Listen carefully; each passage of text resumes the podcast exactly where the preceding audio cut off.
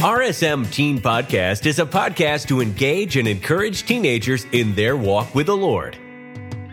We desire you to crave God's Word and embark on a journey of making it a daily priority in your life. Now, meet your guest of the day. What's up? Back again. Almost done with the week. This is one of the days that probably should be right up there with the favorites because it's so close to the end that it's almost okay. It's Thursday. We're almost done with the week, and God has been good. We're living another day. He's blessed us, He's cared for us. Uh, we just got a shot in the arm for those of us that went to Wednesday night and and how the Lord met with us in prayer and, and the Lord met with us in our church and God used uh, people and and only the ways that God can use people and you know, it's such a blessing to be serving the Lord with you. And we're going to jump into it today. And it's a challenging statement. Philippians 3, verse 10, the very first statement is mind blowing. Mind blowingly hard to listen to, mind blowing hard to accept. But it says that I may know him. And that's a statement explaining why the previous verse said what they said. It goes through and explains stuff, and then he explains why he does it. He does it, he goes through it so that he may know him.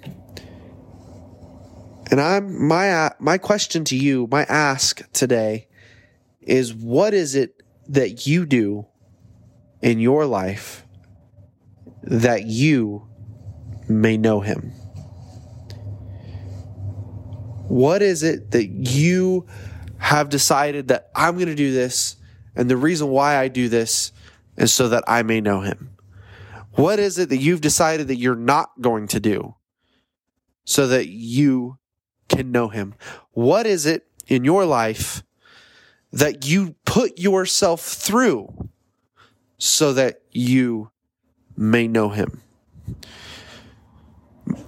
And if you don't have an answer for any of those questions, then my other question to you is is why aren't you doing what you're supposed to be doing so that you may know him?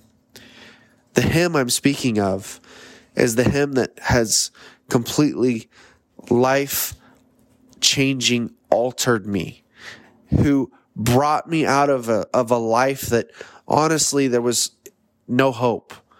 There was no happiness. There was no joy. There was only pain. There was only struggle. There was only strife. There was only just addiction and, and, and problems uh, in life of, of hard sin and, and pain, so much pain that it was almost unbearable to understand that simply by the time I was barely in high school, I had already been through so much pain of of verbal abuse and physical abuse.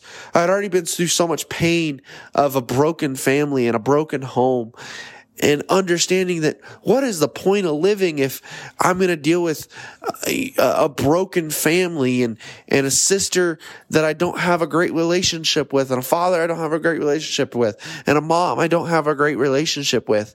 And I could go on and on about baggage of sin and understanding why is it that I should continue on with life? And honestly, that's where a lot of people go with the terrible things that sin in this world and Satan has to offer is what's the point?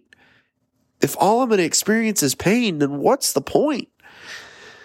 But let me tell you that there was people in my life that continued to pray and that continued to push and prod and, and ask the Lord to move in my life to the point where one day I finally listened to the voice of the Lord and accepted that he was real and accepted that he did care for me and accepted that he did love me and accepted that his word is true and accepted all of these things. And once I came to that exception in my heart and belief in my heart that God was real and that church was real and that his love for me was real, all I wanted to do was get to know the one that cared for me that much, that showed me true love, that showed me true peace, that showed me true joy So there was things that I gave up. There was things that I put away. There was things that I go through and I put my body under subjection because there's some days where I want to be lazy and I don't feel like going to church, but I go to church anyway. There's days where I don't feel like reading my Bible, but I know that I should be reading my Bible and I need to get in reading my Bible.